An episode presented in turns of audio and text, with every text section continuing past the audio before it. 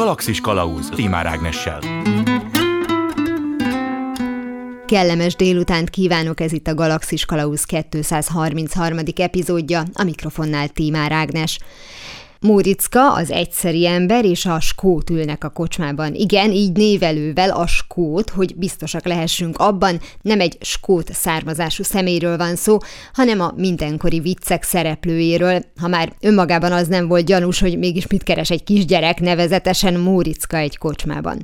De ott van még Nyuszika is, aki nem tudja kinyitni a boltját, és kéri a medvét, hogy húzza ki a listájáról, mert tudjuk, hogy ami nem öl meg, az megerősít, kivéve a medve, az megöl. És persze Persze ne feledkezzünk meg a csigáról, akinek szorul a hurok, és a sárkányról sem, aki végül is jobb fogás, mint a herceg. Ha most bárki azt gondolja, hogy nem a korábban elkezdett témánkat folytatjuk, az téved. A múlt héten a nem tudás vizsgálatával eljutottunk oda, hogy az nem létezik tudás nélkül, különben mihez mérnénk. Jó, és akkor a tudást mihez vagy miként mérjük? Tudom, ott van erre az IQ-teszt, de az annyira kézenfekvő lenne, kapnánk egy eredményt, ami leméri az eszünket és attól tartok már is újra számlálást követelnék, ezért máshogy csináljuk. A humor befogadásának mértéke, illetve módja szintén alkalmas az intelligencia felmérésére. Nem pontos, nem kikezdhetetlen, de legalább egy számmal kifejezhető eredményt sem kapunk, amivel esetleg nem értenénk egyet. A humor sokféle lehet, mi most mérőpohárnak a verbális változatát használjuk. Első megálló itt van velem professzor Lendvai Endre, az MTA doktora, professzor emeritus a Pécsi Tudományegyetem Fordítástudományi Kutatóközpontjának volt vezetője. Jó napot kívánok! Jó napot kívánok! Volt egy előadása, volt egy tanulmánya is a vicc anatómiájáról.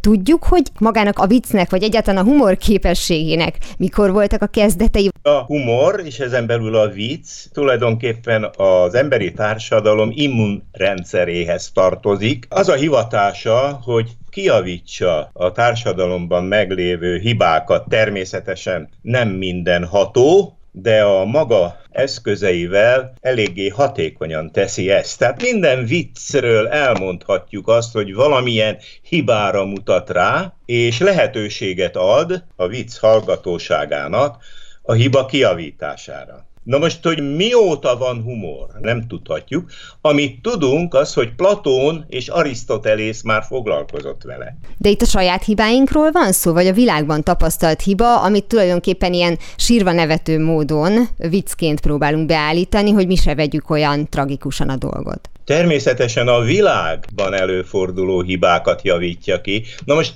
lehet, hogy a hiba az túl erős szó, akkor talán vegyük úgy, hogy a konvenciók, bizonyos kialakult nézetek, vélemények, hiedelmek, amelyek esetlegesen hibásak is tudnak lenni, vagy hibát észlelünk rajtuk, és a vicc ezt fölfedezi, vicc, ugye itt megszemélyesítettem a viccet az ember. Így gyorsan hozzáteszem, hogy ami a viccet illeti, sokan azt hiszik, hogy azt konkrét emberek találják ki. A vicc az úgy fejlődik ki, mint mondjuk egy népmese a népmesének sincs egyetlen egy szerzője, hanem szájról szájra terjed, és folyton tökéletesedik. Ilyen a vicc is. A tökéletesedés alatt fejlődést értünk, mert ugye az interjú előtt beszélgettünk arról, hogy vajon a régi és a mostani humor közötti különbség az javulást, fejlődést jelent, vagy csak változást, mert ugye, hogyha ma mondjuk fellapozunk egy múlt század elejé folyóiratot, és találunk benne egy viccet, akkor hát jó esélye nem fogunk rajta nevetni, ahogy nem vicces mondjuk a legtöbbeknek gyerekeknek ma egy Stanéspan film sem. Általánosságban a humor az az idő előre haladtával egyre kifinomultabb vagy specifikusabb lesz, és ezáltal érezzük jobbnak, vagy ahogy a másik opció szól, hogy egész egyszerűen más dolgokra reagálunk, tehát másmilyen lesz. Az utóbbiról van szó, ne ringassuk magunkat abban a tévhitben, hogy mi egyre inkább fejlesztjük a humort. Nincs kizárva természetesen, de arra sincs bizonyíték, hogy mondjuk a 20. század eleje óta némi fejlődést tapasztaltunk volna, legfeljebb aktualizálódás van. Azt kell hozzátenni, hogy a viccben mindig háttérismeretekről van szó, olyan háttérismeretek, amelyel mindenki rendelkezik, csak éppen nem kerül megfogalmazásra lépten nyomon. Tehát ilyen kicsit szunnyadó állapotban lévő háttérismeretek ezek, amelyeket aztán a vicc felszínre dob és konkretizál. Ez azt jelenti, hogy pont annyira lehet esélyes egy aktuális dologra reagálni, hogyha biztos lehet benne a viccelődő, hogy ezt mindenki látja ezt a jelenséget, mint mondjuk egy történelmi tényre, vagy az utóbbival meg se próbálkozzunk, mert azzal kapcsolatban talán még kevesebb az általános tudás. Nyilvánvaló, hogy halad előre a történelem, változnak a háttér ismeretek is, tehát ami István király korábban közismert volt, az ma már csak könyvekből olvasható el, de ha például egy komikus szituációt óhajtanánk feleleveníteni ebből az előbb említett korból, hát ezt utána olvasás útján tudjuk. Arra fölhívom a figyelmét, hogy a vicc mesélésekor a vicc mesélő vagy előre tudja, hogy a társaság rendelkezik-e a szükséges háttérismeretekkel, vagy egyszerűen rákérdez. Sokszor a viccet úgy említik, hogy na, bizonyára tudod, hogy ez így uh-huh. meg így van. Nos, akkor ezt és ezt tenném hozzá. Bebiztosítja magát előtte. Hogy... Igen, vagyis csak szükséges háttérismeretek esetén működik a vicc. Ha például valaki nem tud nevetni a viccen, akkor az egyik oka az lehet, hogy nem rendelkezik valamelyik szükséges háttérismerettel, vagy nem fogékony az adott humor típusára. Én még mindig egy kicsit azért vizsgálnám ezt a bizonyos jobb lette vagy más lette a humor kérdését, mert hogyha mondjuk, és még mindig olyan konkrét példáknál maradnék, hogyha megnézzünk egy 30-as évekbeli már hangos filmet, a félreértéssel négyszer-ötször viccelődik valaki, és látom magam előtt, hogy a korabeli közönség az éppen gurult a röhögéstől. A mostani néző meg azt mondja, hogy jaj, jaj, már harmadszorra sütjük el ugyanezt, tehát ilyen szempontból a téma az univerzális. Nem lettünk mondjuk feltétlenül okosabbak, műveltebbek, de az agyunk feltehetően mégis máshogy működik, esetleg gyorsabban, mert felgyorsultunk a világhoz. És akkor ez azt is jelenti, hogy ezeken a vicceken nekünk már idézőjelben nincs időnk nevetni, tehát hogy mi azért ennél mondjuk kifinomultabbakat vagy mélyebbeket várnánk el.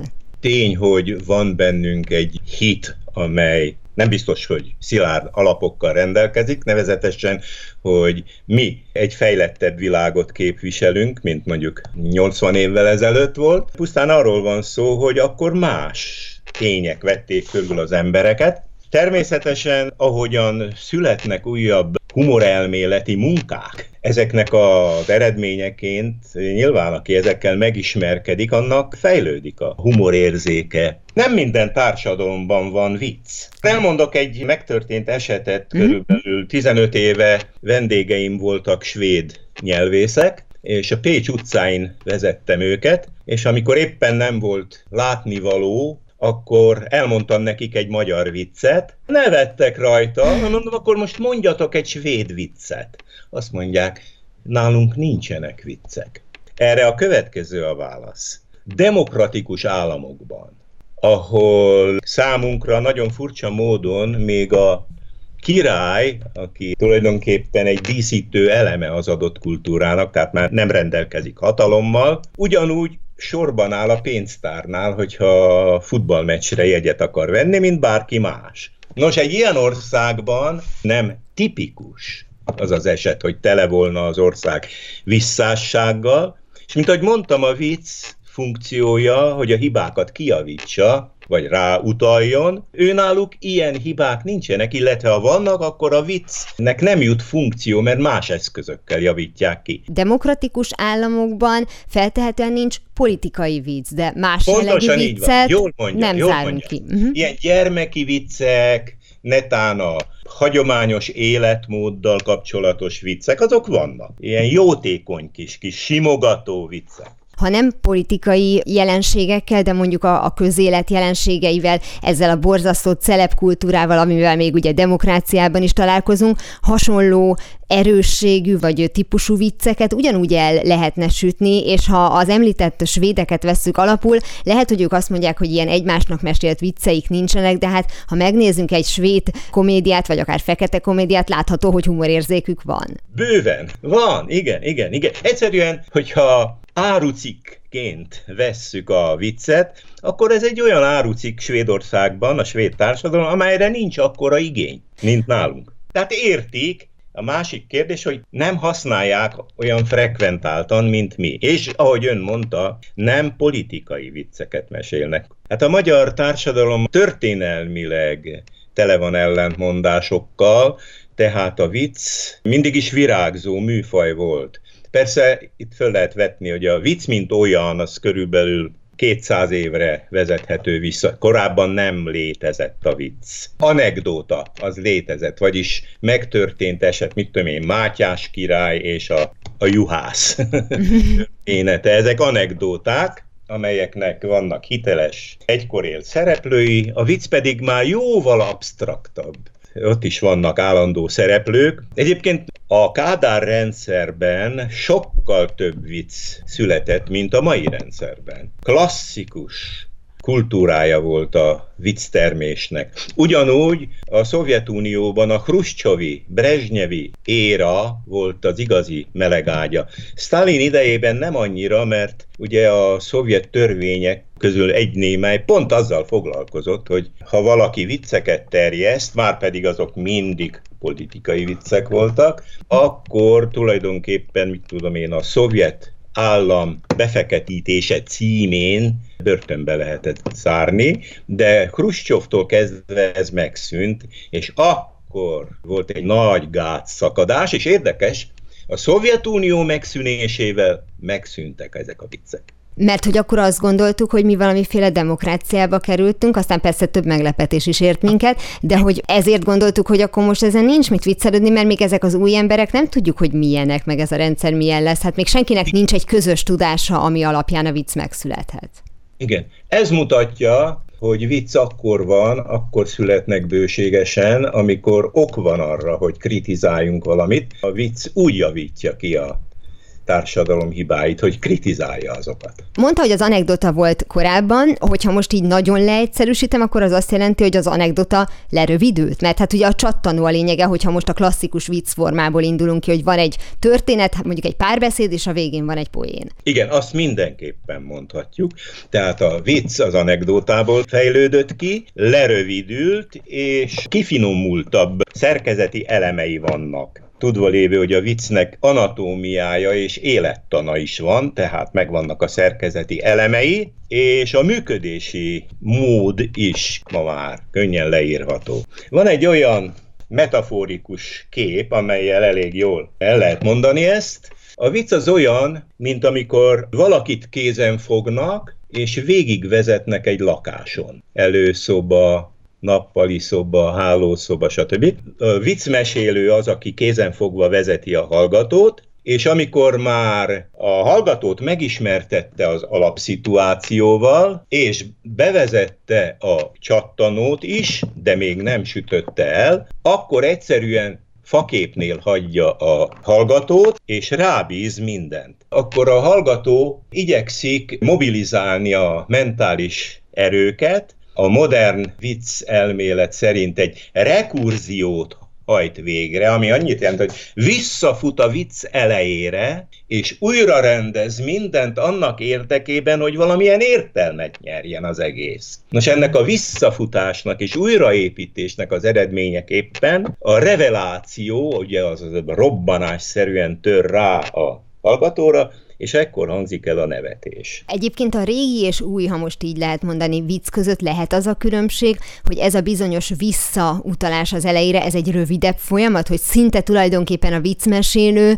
majd, hogy nem azonnal megmondja a poént, várva az azonnali nevetést, ezzel leegyszerűsítve egy kicsit, nem is tudom, butábbá téve a viccet, mert hogy ellopta belőle a elnézést a hasonlat, az előjátékot. Igen, nyilván van fejlődés, végén önnek lesz igaza, hogy van fejlődés. Természetesen ez a műfaj egy olyan folyamaton megy végig, amelynek eredményeképpen egyre kifinomultabb lesz, de természetesen csak annak függvényében, hogy kifinomult humorérzékű, vagyis művelt emberek kreálják, illetve hallgatják-e a viccet. Mi az, amitől egy vicc, hát ha nem is örökzöld, de hosszú életű lehet, mert ha most visszamegyek a Tanéspan példához, hogyha az ember megnéz egy azzal egyidős Chaplin filmet, azon jó eséllyel még most is tud bizonyos pontjain nevetni. Olyan, mintha Chaplin verbalitást keverne ebbe a bizonyos szituatív humorba. Egy olyan érzésem van, hogy ő már két lépéssel előrébb jár, mint Tanéspanék, akik tényleg rálépnek a banánhére és elcsúsznak,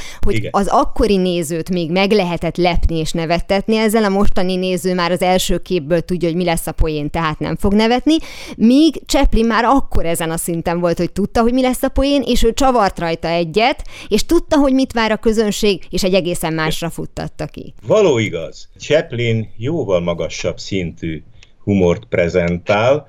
Vegyük bele azt is, hogy átmegy a politikai humorba a szituatív humoron belül a diktátor. Ott ő politizál, politikai humort ad elő, szituatív alapokon.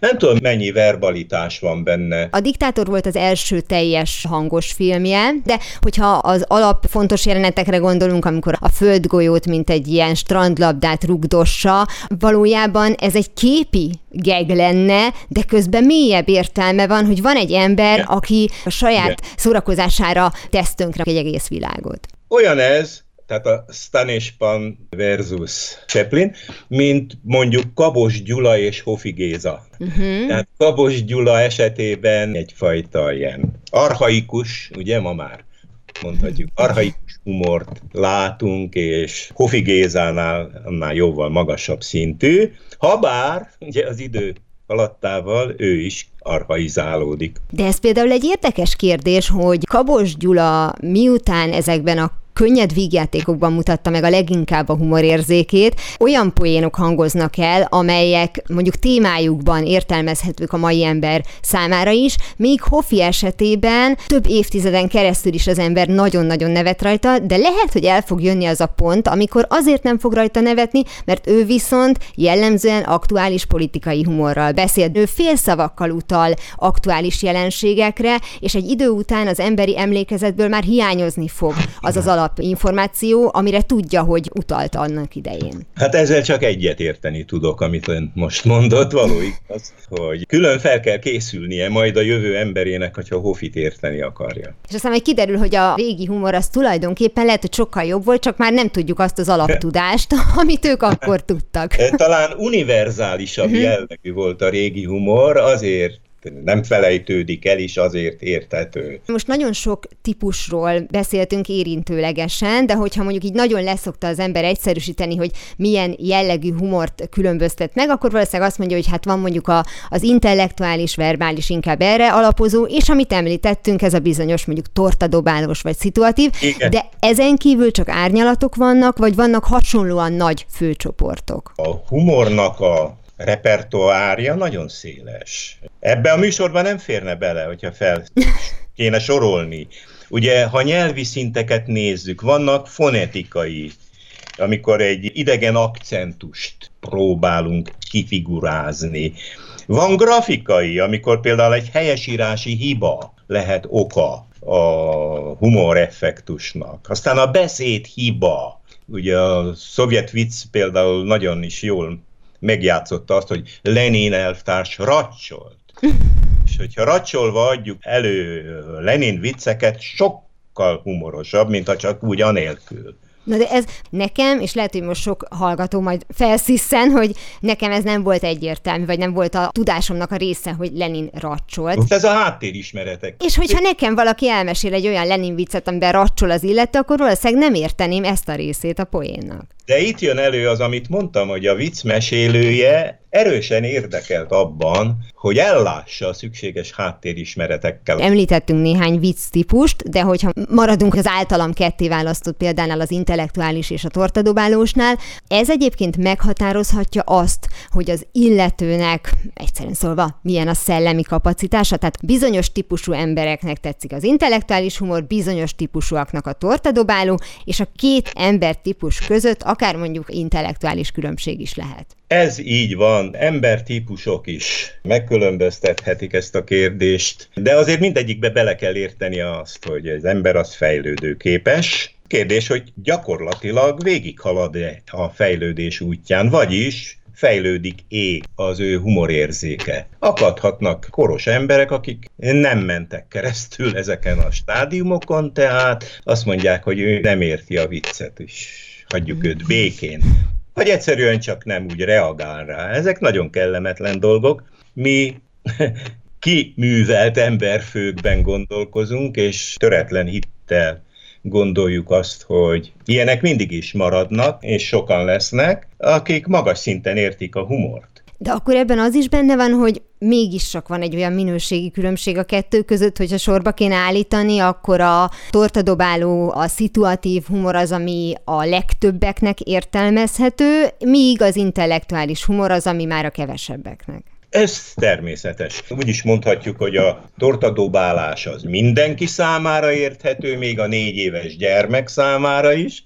és a verbális humor felé menetelünk, akkor azt látjuk, hogy azt viszont már nem. Egyébként a pszichológusok kutatásaik során kimutatták, hogy a az úgynevezett felszíni, tehát mit tudom én, nyelvbotlás, vagy rossz kiejtés, humor, az mit tudom én, négy-öt éves gyerek számára is érthető, akár nevet is rajta, vagy alkalmazza is. Biztosan tudunk olyan eseteket, hogy a kisgyerek, tudom én, a nagymama kiejtését eltúlozva utánozza, és úgy 10-12 éves korától kezd a gyerek érdeklődni, fogékony lenni a verbális humor iránt, sőt, alkalmazza is azt. A humor megértése az már egyet kell, hogy jelentsen az élvezetén, és ugye, hogy értem én a viccet, csak nem szeretem.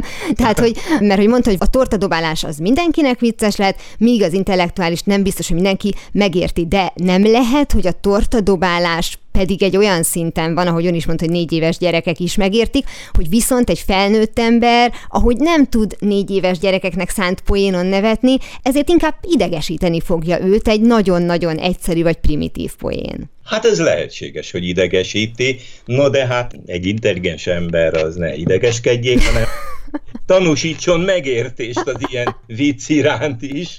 Hát innen jut eszembe, hogy egy viccen nevetni igazán nagyot, csak egyszer lehet. Uh-huh. Másodszor halljuk, akkor már kevésbé. Nekem még eszembe jutott a szóvic kategóriáját, legalábbis angol száz példákban mindenképpen találkozunk velük, tehát hogy ott is szokták ezt használni, és hogyha elég összetett az a vicc, akkor az ugyanannyira lehet magas szintű és szórakoztató mindenki számára, de például a szóvic az ilyen szempontból nekem valahogy olyan kakuktojás, kicsit az abszurd humorhoz kapcsolható dolog. Igen. Lehet, hogy kisebb körben lesz rajongótábora, és azt is el tudom képzelni, hogy az, aki egyébként kedveli, bizonyos helyzetekben, mondjuk egy bizonyos fáradtsági szint után, erre is azt mondja, hogy nem, ez, ez most nem. Így van, így van. Ha már angol száz humort említett, föl tudnék hozni egy példát, amely arra int, hogy a humor ugye az nem csak a viccekben rejlik, hanem például a közmondásokban is. Ma már Magyarországon is kiadtak olyan szótárt, amely a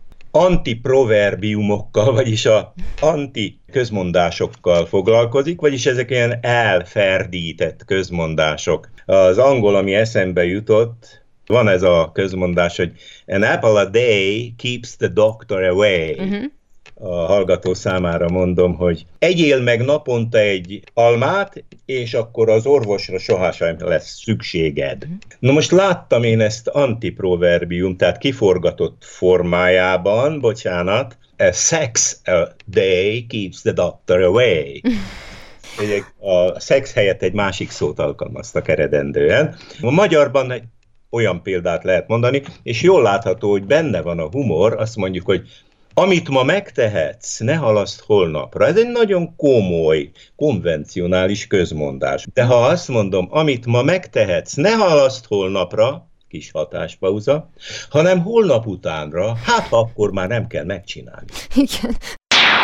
Azonnal visszatérünk a normális állapotokhoz, mihelyest bizonyosak leszünk abban, hogy mi is a normális. Hamarosan folytatódik a Galaxis Kalauz benne az interjú professzor Lendvai Endrével, az MTA doktorával. Galaxis Kalauz Ez itt továbbra is a Galaxis Kalauzén Tímár Ágnes vagyok.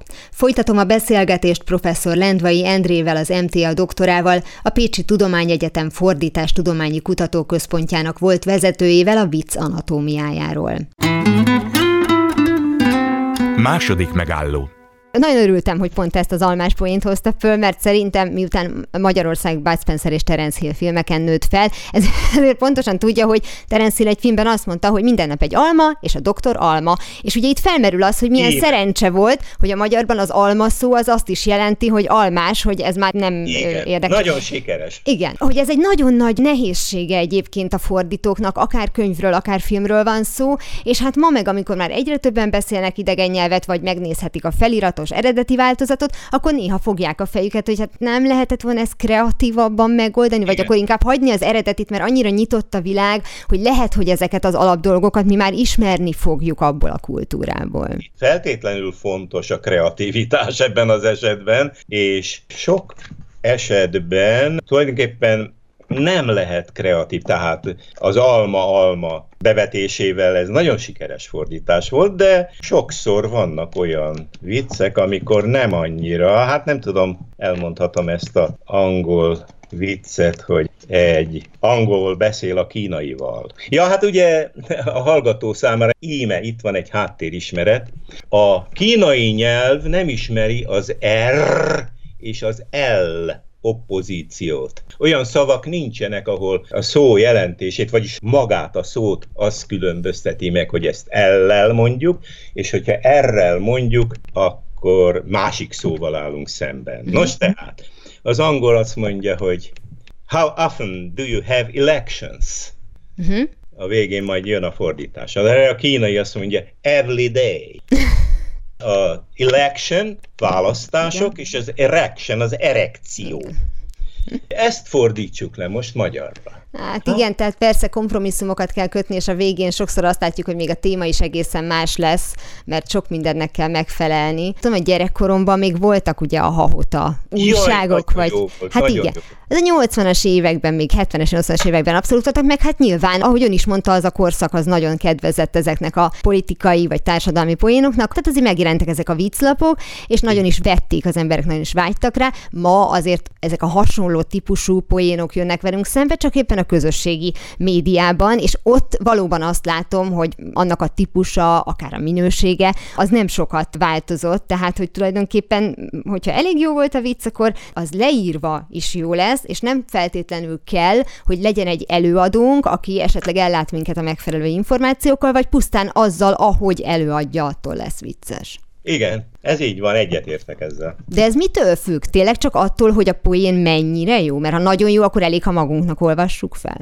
Beszéljünk arról tényleg, mikor jó egy poén. Először is. Az egyik feltétel a meglepetés momentuma, ugye? Hogy legyen mm-hmm. nagyon meglepő, magyarul talán ma már úgy mondják, hogy ütős, a másik pedig, hogy legyen eléggé kifinomult, tehát ne vaskos és közönséges, hanem legyen benne valami csavar. Én szerintem ez a két feltétele van, tehát a minőségi humornak ezek az előfeltételei. Természetesen nem a legkifinomultabb társadalmi réteget értem most, hanem a széles tömegeket abból a szempontból megnéztük a humor vagy a poén, a vicceknek a befogadói közötti különbséget, hogy mondjuk intellektuális szinten ki hol áll, de azért nagyon sok minden különbözteti meg az embereket, ugye, hát azért ezt tudjuk, és már a korról is volt szó, hogy biztos, hogy mindenkinek más fog nevetséget okozni, de azt hiszem, hogy ilyen szempontból a nem sem mindegy. Olvastam egy tanulmányt, ami arra mutatott rá, ez egy néhány éves amerikai tanulmány volt, hogy ugye máshogy fogadják be a humort, a poént, a vicceket a, a nők és a férfiak. A nők azok nagyobb elvárásokkal fordulnak hozzá, kevésbé várják azt, hogy ez tényleg vicces legyen, van valami alapszkepticizmus bennük ez szerint, és éppen ezért, hogyha meglepik őket a poénnal, ők tényleg meglepődnek, és sokkal jobban nevetnek. Míg a férfiak, amint a viccet elkezdik meghallani, ők már tudják a hangzásából, meg az egész kontextusból, hogy ez egy vicc lesz, már vele örülnek, és ők már biztosak benne, hogy megajándékozzák a végén őket egy poénnal, tehát hogyha kevésbé vicces ez a dolog, akkor is nagyon fognak rajta nevetni. Hát nem tudom, hogy ezt azóta megcáfolták-e, vagy ennek mi lehet a, az alapja, hogy ez a, a személyiségünktől függe, meg egyáltalán, hogy igaz-e. Én azóta gondolkozom rajta, hogy erre látok-e példát, de én inkább azt látom, hogy akkor a, a nők azok a udvariasan csendben nevetők. Nagyon kevés nő szokott harsányan nevetni egy viccen. Igen, mindenképpen meg kell említeni, hogy erre kihat az, hogy mi magyarok egy maszkulin társadalomban élünk, méghozzá hagyományos módon. A maszkulin társadalomra az jellemző, hogy a értékes szerepköröket a férfiak tulajdonítják maguknak, tehát kisajátítják azokat. Megfigyelhető, hogy nagyon ritka az, hogy egy nő mesél viccet egy társaságban. Uh-huh. A tipikus az, hogy a férfiak a viccmesélők. A közönség viszont tipikus módon a hölgyekből áll. És itt mindenképpen meg kell említeni, hogy a hölgyek humorérzéke gyakorlatilag meghatározó.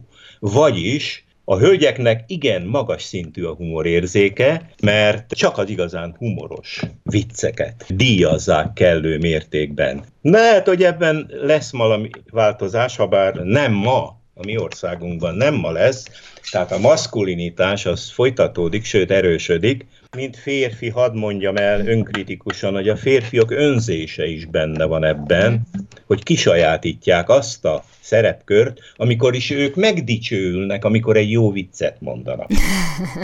A férfi erre a hozadékra bizony igény tart akkor a nőknek meg az empátiás készsége az, ami folyamatosan fejlődik, hogyha kedveli az illetőt, akkor akkor is mosolyogni fog, ha nem olyan jó az a vicc. nem beszélve a szőkenős viccekről, hát, hát igen. kifejezetten, hogy is mondjam, csúnya dolog a férfiaktól, hogy megalkották ezt a sorozatot. Hát nem beszélve az anyós viccekről, ami apóssal nem működik, tehát hogy valami ennek tényleg lett egy ilyen hagyománya. Ezek szerint ugye, hát, hogy baszkulin társadalom vagyunk, vagy legalábbis az üvegplafon még tulajdonképpen a vicc iparágán belül is ezek szerint ott van, sőt, én úgy látom, hogy nem is üvegből van az, hanem abszolút látszik, hogy tulajdonképpen ez egy fejlettségi szint, pontosabban egy fejletlenségi, mert hogy alapvetően mindenki ugyan innen indult. Egy evolúciós pszichológus egy interjúban azt mondta nekem, hogy vannak azért olyan alap tulajdonságok, amelyek bár azt gondolnánk, hogy a modern világban nem elvárás, hiszen a férfinek már nem kell agyonütni a mamutot és hazavinni, ahogy a nőtől sem várjuk el elvileg, hogy vezesse a háztartást, itt megint országa és embere válogatja, de egyébként még mindig az a vonzó egy férfiban, ha széles a válla, tipikusan a, a férfias vonások, egy nőben meg az úgynevezett női vonások, hosszú hajszoknya és társai, Igen. és éppen ezért a személyiségre vonatkozó jegyek is, tehát például az, hogy a férfiak a humorosak, hogy ez nagyon-nagyon korán kialakult az emberiség pályafutása során, és éppen ezért ehhez ragaszkodva a férfiak nem engedik ki a kezükből ezt sem, mondjuk, tehát mondjuk ahogy mondjuk a vezető pozíciókat, és ahogy látjuk, nem csak a, a társasági viccelődők között, hanem még a hivatásos, tehát most ugye leginkább stand hívják őket, de hát ha még ma is megnézzük, az emberek úgy fogadnak egy női komikust, hogy már mínuszból indul. Pontosan így van. Egyébként hozzá kell tenni, hogy a férfiak hosszú távon meg fogják tartani ezt a szerepkört, arra bizonyíték az is, hogy a nők értékrendjében a szellemes, humoros férfi az ugyancsak az élen áll a rangsorban. Uh-huh. Tehát amikor párválasztás történik, olvastam ilyen felméréseket, egy nő messze menően elvárja, hogy az a fiú vicces, szellemes, humoros legyen hogyha most a történetünk elejéig visszamegyünk, hogy az miért volt fontos a túlélés szempontjából, vagy ez is tulajdonképpen arra utal, amit ön mondott a beszélgetés elején, hogy annak a bizonyos hibának a kiavítása, tehát hogy az illető lehet, hogy nem rendelkezik olyan testi erővel, amivel majd, hát ha nem is alfahím lesz, de mondjuk a vetétársát felül tudja múlni, de hogyha egy viccel a hibáját és az általános hibákat ki tudja javítani, akkor tulajdonképpen már egyfajta védelmi feladatot el tud látni a nő mellett. Ez pontosan így van. A viccnek nem csak az a funkciója, hogy kijavítson hibákat. Funkciója például a relaxáció, az önvédelem, a túlélés. Ez mind fontos. Tehát például, amikor a férfi a régi időkben mamutra vadászott, és pórul járt, vagy üres kézzel ment haza, biztosan szüksége volt a humorra, hogy netán könnyítsen a helyzetén. Megmagyarázta, hogy amikor láncsát dobott volna a mamutra, akkor éppen megbotlott és elesett, stb. stb. Tehát a viccnek egy ilyen funkciója is van. Ugye azt is megállapították az orvosok, hogy aki derűsen néz az életre, és igyekszik a rosszból is levonni valami vicceset, azok az emberek könnyebben élnek, sőt, tovább élnek. Bár ugye főleg a magyar humorra jellemző az a fajta nevessünk a bánatunkon típusú humor. Ugye szokták mondani, hogy a, a legnagyobb magyar nevettetők, a klasszikusok, a legdepressziósabb emberek voltak valószínűleg, és hogy ez Pontos, borzasztó dolog. Pontosan. Hadd említsek egy nagyon érdekes viccet, amely jellemzi a magyarokat ebben a tekintetben, és az amerikaiakat is. Az amerikai és a magyar beszélgetnek egymással, és az amerikai azt mondja, te, nekem az a véleményem, hogy mi olyan korban élünk, amikor az emberi elme a legmagasabbra jutott a történelem során. Erre a magyar azt mondja, hát igen, én is ettől tartok. Igen, minden nézőpont kérdése. Az előadásmódról már ugye beszéltünk, és sokszor látom azt, néhány szuper kivételtől eltekintve, rengeteg az olyan stand aki egy nyári, vagy nem annyira jó, de ha az ember egy-két műsort végignéz, ahol több előadót látunk, azt látjuk, hogy még hogyha a poénok típusa és minősége között van is különbség, az előadásmód az ugyanolyan, mint hogyha megtanulták volna, hogy hogyan kell ezeket a mondjuk sok esetben semmiket előadni, és hogyha az ember nagyon figyel, akkor rájön, hogy ezek leírva, mondjuk egy hahota magazinban nem működnének, mert megtanult jellegzetes beszéd beszédmóddal előadja, és egyébként aki fogékony erre a kellemes hangulatra, az boldogan nevet vele, hiszen neki ez egy felhőtlen két óra lesz, és nem kritizálja, de valójában igazi poén nem nagyon hangzott el. Amit most ön mond, ezzel én teljesen egyetértek, valóban sokszor, ha nézem a stand-upos humoristákat, akkor részvétet érzek irántuk, kivéve és kiemelve olyanokat, mint Bödölcs Tibor. De hadd említsem föl, itt az jut szóhoz, amit szintén regisztrál a humor elmélet, nevezetesen, hogy a, az előadó, jelen esetben a stand-upos, és a hallgató egyfajta időleges szövetségre lép egymással. Ebben az esetben, amit ön elmondott, a gyengébb minőségű stand-up a hallgatósága azért boldog, mert számára rendkívül könnyen érthető poénokat hall. A viccnél nagyon fontos a sikerélmény. Cicero mondta, hogy vigyázzunk a viccekkel, amikor szónokolunk, ugye, hogy amikor valakiket kifigurázunk politikai szónoklatok során, hogy ilyenkor csak olyan hibákat említsünk ám fel, amelyekben mi magunk nem szenvedünk. Tehát, amikor viccet mesél a előadó, és hallgatja a hallgató, akkor a vicc végén úgymond összenevetnek. Ez azt jelenti, hogy időlegesen egy szövetségre léptek, és mindkettejüknél valahogy jelen van egy nagyon pozitív visszaigazolás önmaguk számára, hogy úgymond milyen kifinomult humorom van nekem, hogy még ezt is értem. Egyébként ez a bizonyos szövetség, ez fura módon én azt gondolom, hogy nem követel meg mégsem valamiféle exkluzivitást, hogy ez csak nekem szól, hanem sokkal inkább működik pont azáltal, hogy körülöttem is mindenki legalább annyira érti, mint én, és azokkal is közösséget alakítunk ki, hogy lehet, hogy ragadós, mint az ásítás, és nem is no, még az is lehet. a dolog. Persze, persze, persze. Azon is lehet nevetni, hogy valaki milyen felszabadultan nevet. Említette a fejlődést, a humor befogadása szempontjából. Tulajdonképpen azzal, hogyha valaki ma mondjuk felnőtt létére, bár láthatóan értelmes, művelt ember egyébként, mégis közelebb áll hozzá a szituatív humor, és az intellektuális humorra azt mondja, hogy oké, okay, megértettem, nem tudom, miért vicces ez, hogyha mondjuk olyan közegben nőtt fel, ahol a poén nem volt része a mindennapoknak, esetleg kifejezetten szigorú környezetben, és egy olyan buborékban, ahol a, a humor az nem számított, akkor neki felnőttként ezt a fejlődést a legaljáról kell elkezdeni, és a humor iránti érzékét ugyanúgy fel tudja fejleszteni, csak késve kezdi el? Mindenképpen fel tudja fejleszteni ehhez nagyfokú kíváncsiság, érdeklődés, és kitartás kell. Ezzel szemben persze az élet ennek az ellenkezőjét mutatja. Ha valaki, talán nem is a közeget említeném, hanem az ő személyiségét, valahogy úgy nőtt fel, hogy mindennek eredőjeként nincsen igazi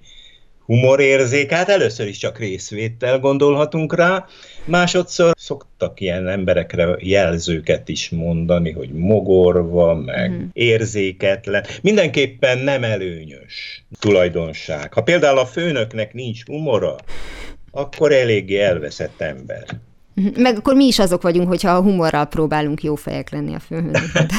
Igen, egyébként a humorról nyilván tartják, hogy van feszültségoldó, probléma megoldó funkciója, de a humornak tud lenni feszültséggerjesztő, vagyis konfliktus keltő humora is. Tehát nyilván tudni kell, hogy mikor alkalmazzuk ezt a eszközt. Valóban ugye ez a bizonyos konfliktuskeltés, ez jelen van, sőt egyre inkább jelen van ezzel a bizonyos PC kérdéssel, és ez egy visszatérő, egyre inkább jelenlévő probléma a, a viccmesélésnél, egyáltalán a humornál, hogy mi fér bele. Az ember szerintem ösztönösen érzi, hogy igenis a, a szőkenős, az anyósos és a többi ilyen jellegű vicc minimum sértő, tehát nem elegáns, az ember ilyennel nem viccelődik, mert nem, igen.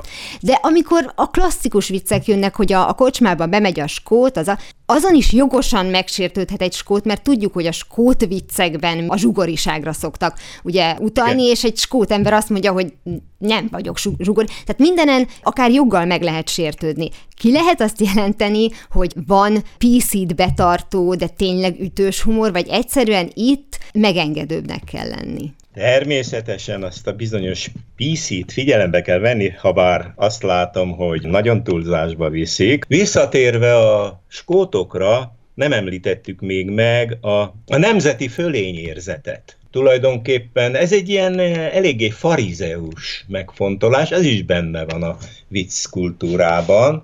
Tehát, hogy mi örömmel értesültünk nyilván nyugatról, hogy a skótok azok a fukarok. De Tulajdonképpen a nyugati vicckultúra egy másik ilyen sztereotípiát, mert hogy ez az, nyilván tart, nem tudom, értesült-e róla, hogy az íreket az egész nyugati világ butáknak tartja, nehéz fogásúaknak. Ma ezért kellett most látja bevinni egy ilyen háttérismeretet, hogy működjön a humor.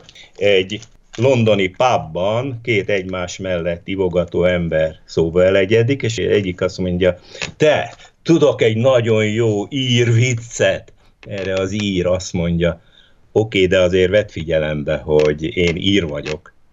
A másik azt mondja, jó, akkor majd lassan, tagoltan. És milyen borzasztó, hogy ez Magyarországon működik ez a vicc, és rendőrökkel hallotta az ember nagyon sokszor. Valóban. Igen, a rendőrök megszokták, sőt, hallottam már olyat, hogy a rendőrök maguk mesélik. Ezt. Igen, igen, igen, igen, igen. Ezek eléggé intelligens rendőrök lehetnek a többségi és a kisebbségi viszonylatra gondolva, mondjuk egy magyar, amikor viccelődik az ír butaságon, vagy a skót fukarságon, akkor tudja, hogy kis eséllyel fog itt valaki jogvédőirodához fordulni, hát de ugy, ugyanakkor meg klasszikus cigányvicceket, zsidó vicceket, amelyeknek vagy van valóság alapja, vagy nincsen, azokkal már óvatosabban bánik az ember, és láthatóan egyébként nyilvános, mondjuk akár stand-up fellépéseken csak az mer például mondjuk romákkal kapcsolatos vicceket elmesélni, aki maga is roma, és ezt a műsorában vállalja, és boldog azért, mert ő legalább elsüthet ilyen vicceket. Igen. Ilyen esetben bocsánatot nyer természetesen. Ugye a tudósoknak különböző elemző munkákat kellett elvégezniük ahhoz, hogy rájöjjenek a vicc ilyetén működésére, Ugyanakkor a viccmesélők és hallgatók ezt ösztönösen már régtől fogva alkalmazzák. Nyilvánvaló, hogy egy társaságban nem fog senki olyan viccet elmesélni, ahol cigányok is ülnek, ahol zsidók is ülnek, ahol egyik párthoz tartozók ülnek, valahogy nem is annyira tapintatból, hanem nem akar konfliktust. De miért azon nevessünk, amiről mi mindannyian tudjuk, hogy nem lehet nevetség tárgya, mert csak egy túlzó valótlanságon igen, alapul. Igen, igen. Itt egyébként hadd mondjam el a zsidó viccek példáját. Mhm. Hát eh, zsidó viccekről kötetek jelennek meg. Annyit lehet tudni, hogy ezeket zsidók találják ki. Mit jelent ez? Azt jelenti, hogy a zsidóknak magas szintű önkritikájuk van. Szemben majd hogy nem azt kell mondani, mindenki mással. És akkor feltétlenül humorérzékük is, mert ez kitörhet keserűségben is ez az önkritika, ehelyett vicc formájában jelenik meg. Igen, igen, igen. Elmondhatok egy zsidó viccet? Persze, persze. Nem zsidók találtak ki, még Hruscsov idejében van, ugye Hruscsov ideje az enyhülés korszaka volt. És Hruscsov így módon magához hivatja a moszkvai főrabbit, és azt mondja, hogy tudom, hogy lejár a mandátumod, légy szíves, készíts egy felmérést a zsidók körében, hogy kit szeretnének főrabbinak megválasztani. Két hét múlva megjelenik nála a főrabbi egy listával, kezében, és átnyújt. Tessék, Kruscsov elvtárs, itt vannak a potenciális jelöltek, akiket főrabbinak tudunk elképzelni. Kruscsov nézi, egyre jobban elkomurol az arc, azt mondja, meg vannak maguk őrülve? Hát ez itt csupa zsidó. Igen. Nekem egy olyan alap dolog jutott az eszembe, ami ugye a hegedűs a háztetemben hangzik el, hogy mindenkire van áldás rabbi, és ő azt mondja, hogy hát persze a cárra is van. Igen, tartsa meg az Isten minél tovább és minél távolabb. Íme. És akkor itt a válasz a, a másik oldalról is, csak hogy ki legyen egyenlítve és PC legyen a dolog.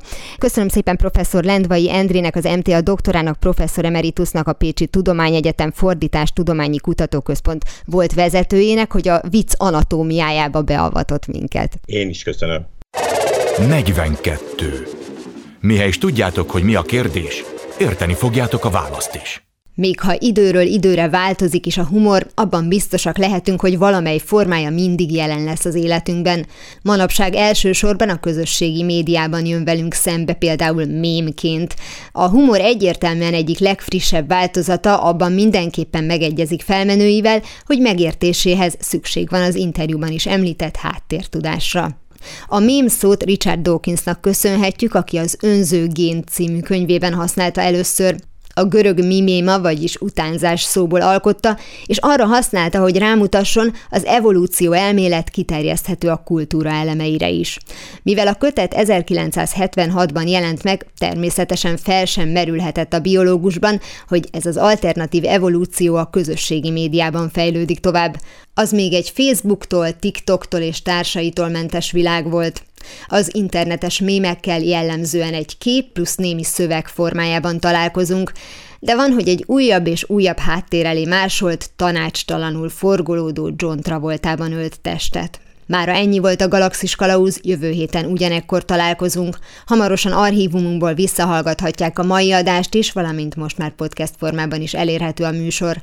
A Rádió és a Galaxis Kalauz Facebook oldalán további érdekességeket találnak, illetve ha még nem tették, iratkozzanak fel YouTube csatornánkra. Köszöni a figyelmüket a szerkesztő műsorvezető Tímár Ágnes. Viszont hallásra!